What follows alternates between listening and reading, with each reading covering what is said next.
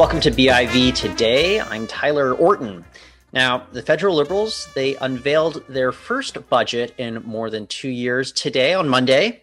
April 19th. And we're seeing everything from an extension of benefits for businesses hard hit by the pandemic to efforts to offer $10 a day for childcare.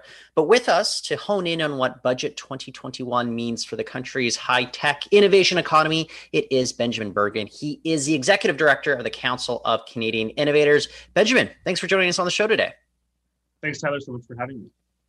So one of the things that jumps out to me here, though, is I, I, I, sense like a very strong emphasis on you know clean tech, you know the green economy here. One of the things that we saw with U.S. President Joe Biden's proposed two trillion dollar U.S. infrastructure plan is you know the big emphasis on kind of the green economy and clean tech as well. I'm wondering j- just kind of initial thoughts here. Do you think Canada kind of realizes that if we're not jumping on board with what the Americans do, are doing, if we're not keeping pace, then we really do risk losing out a lot of the kind of those positive spillover effects that we could see not only for the environment but for the economy as well.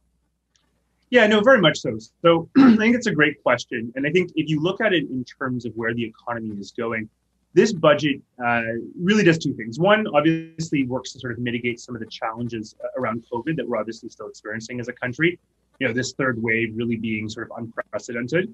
And then it looks at where are we going to go to the future. And I think your point on the uh, green economy side is, is, is very much in keeping with the Biden administration and help will hopefully be able to keep uh, Canada uh, able to actually commercialize products and get it moving closer towards um, actually achieving prosperity through growing uh, the economy, especially sort of in the, in the green sector of things.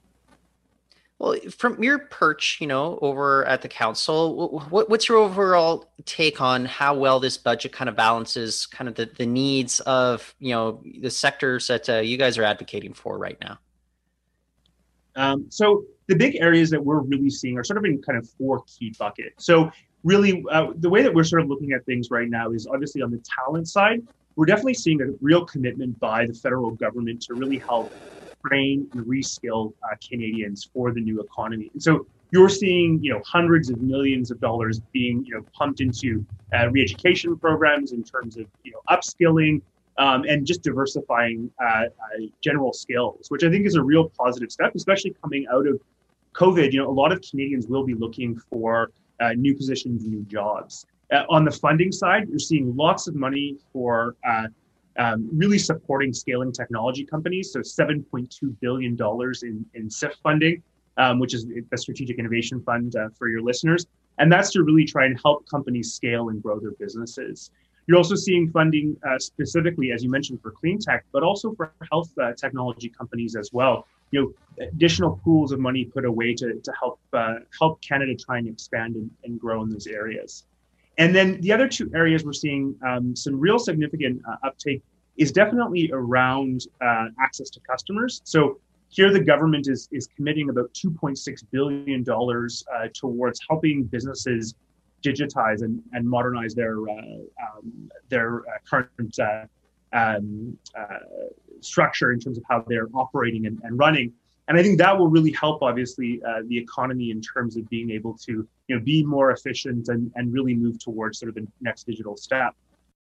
And then the last piece where we're seeing um, some real positive signs as well is definitely around uh, the government really focusing on, on IP education. So uh, intellectual property, you know, often sort of in the weeds and not sort of viewed as sexy, but that really is where wealth and prosperity comes from in an innovation economy. So by being able to train and have that expertise in IP, and, and you're seeing the government commit $75 million uh, to that, is a real opportunity, I think, for Canada to help position itself uh, going forward. I'm thinking about some of the other incentives here, though, and they are the budget proposes a reduction of up to 50% in corporate taxes for businesses that are manufacturing, you know, zero emissions technology. And I'm wondering if, like, these kinds of initiatives, they are going to work with regards to incentivizing these companies to kind of pursue what I think the government wants to see more, which is kind of stuff that's going to be helpful towards the environment, while also, you know, spurring activity within the economy too. Yeah. So look, tax incentives are are a good way of getting innovators to move uh, where you want in terms of one, uh, you know, actually uh, producing um, and and adopting technologies. And so I think that this is a good measure. I think one of the things that we often get with these budget documents is that they're very much, you know, sort of a, an outline, and and it really needs a bit more um, coloring in in order to determine how some of these uh, actual policies will be implemented. So that's one in particular where we're definitely going to watch and see what ultimately uh, sort of the, the details are in terms of how that would be effective. Well, one of the things I, will pick your brain a little bit about this, kind of on a broader level, though, but is our efforts to accelerate the commercialization of clean technologies. Uh, the the angle here, with regards to British Columbia in the budget, though, is that Ottawa is putting $35 million towards a center for innovation and clean energy that'll be based here in the province. They'll be working with uh, Victoria to get this done. But wh- where would you say that Canada is overall with regards to efforts to really get the commercialization process going at this point? Yeah. So in Canada, we're really good at sort of the um, invention uh, of clean technology, i.e., our universities are amazing research facilities and and really good at producing sort of basic research on these things. Where we often fall down really is in the commercialization of uh, the idea. Um, and have really struggled as a country to sort of move uh, uh, ideas into uh, you know, tangible assets, which or or IP, which can then be sold uh, globally. And so, a fund like this, which is really going to try and help um, Canada commercialize its clean technology, is really critical in order to actually pay for the social programs that we care about. Uh, because that's actually how you get the return on investment, right? In in in the actual commercializing of the actual products uh, which we're uh, which we're inventing as a country. So this is a really, I think, I think, a good step forward for the government because it does indicate that they really understand that we have to be able to um, actually produce a return on investment in order to actually continue to pay for uh, pay for the programs that we care about.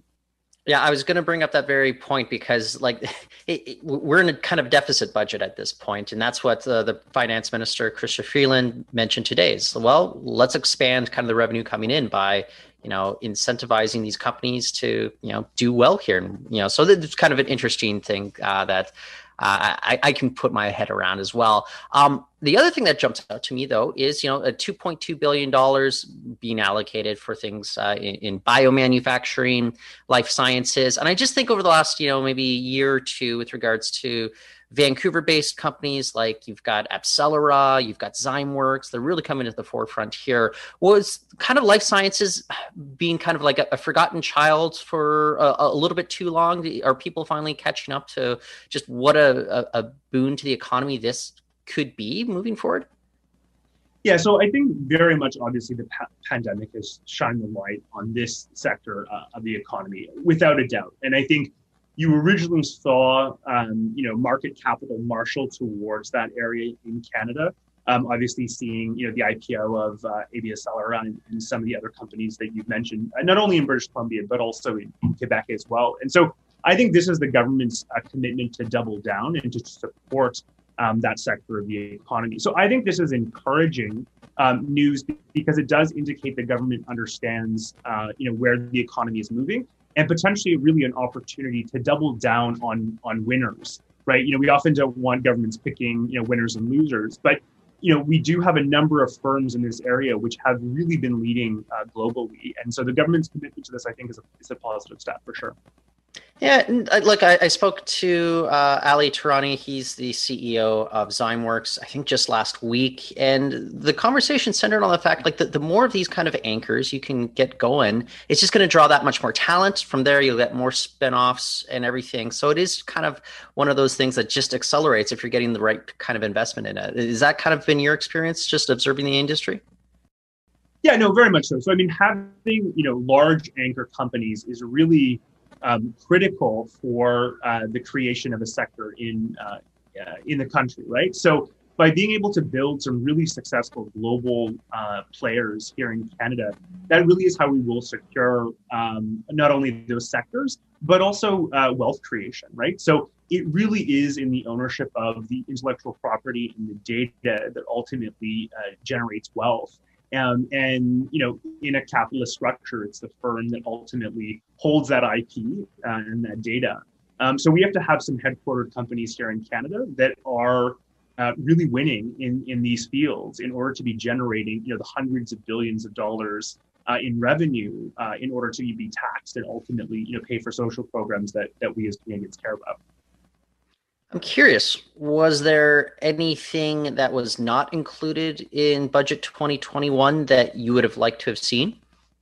So this is a very large document, and and candidly, you know, we've only had sort of a about an hour in uh, hour and 20 minutes so far on it. So you know, still really combing through it. But one area where I did see sort of a lack of framework or, or kind of focus was definitely around open banking. Um, so Canada uh, and Vancouver more specifically has some of you know some of the most amazing you know fintech uh, companies uh, uh in the in in in really the world to be to be quite candid.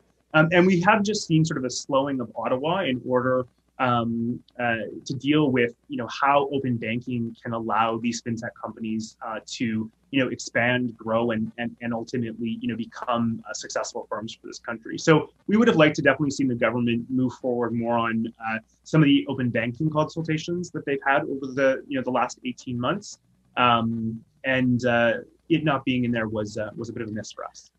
It, it, is the concern that like if we move too industry is just going to pass us by on the world stage when we've got other countries that are you know really accelerating those efforts very much so. I mean where you're seeing a lot of um, innovation happening in fintech and specifically is obviously uh, you know in the united states you know things like venmo just as something you know easy that that we as consumers can relate to but also in the uk as well right? Really uh, successful firms are, be, are being generated and created and um, there is a big concern here that the way that our banking structure is set up, that we will see uh, innovation uh, being occurring around us and ultimately, you know, lead to uh, uh potential um, uh, loss of market share for our own Canadian firms um, and a lack of their ability to go global just because I want to be, you know, arbitrary and reductive today, um, if you had to give the budget a letter grade uh, in terms of what it means for innovation here in Canada,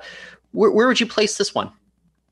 So I'm not a letter grade fan, um, so I will I will not actually take that uh, uh, take that challenge. But look, I think that the the positive thing that we're seeing uh, in this document is an understanding um, of the government on some of the major tools that are needed to build an innovation economy. So we're seeing that with how they're approaching intellectual property. We're seeing that how they're actually uh, even approaching the, the Competition Bureau, you know, setting aside $96 million uh, to help Canada deal with you know uh, trust and marketplace issues, which you know has been dominating the world right now. Thinking about things like Facebook, uh, you know, in Australia and in Europe. So I think that there's some really good um, uh, uh, steps that the government's taking, um, and you know we'll continue to come through it and, and, and let you know more of the positive results as uh, as we determine them.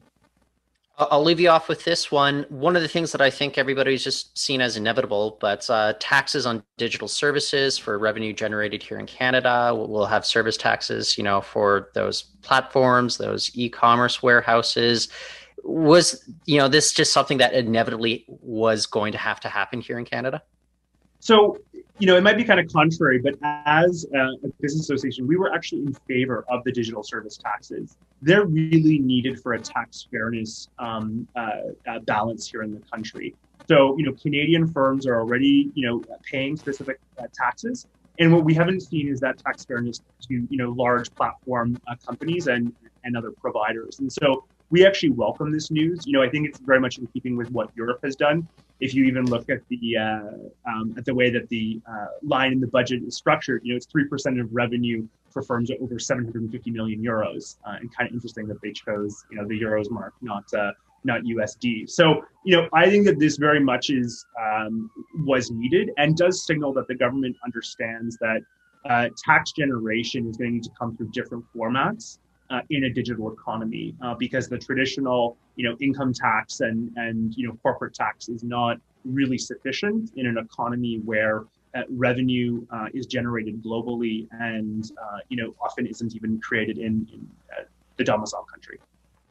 Well, excellent. Benjamin, I really do appreciate you joining us and just offering your insights here on the budget that was released today, April 19th. As you say, as we're recording it, it it's only been about an hour, so there's still lots to absorb here. Uh, but I, I just want to thank you so much for taking the time.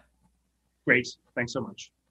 That's Benjamin Bergen. He is Executive Director of the Council of Canadian Innovators. And that is it for the show today. But we will be back tomorrow on Tuesday with more. Until then, you can, you can go to BIV.com. There's more stories there, there are more interviews there. For now, I want to thank everyone for listening. And I am Tyler Orton.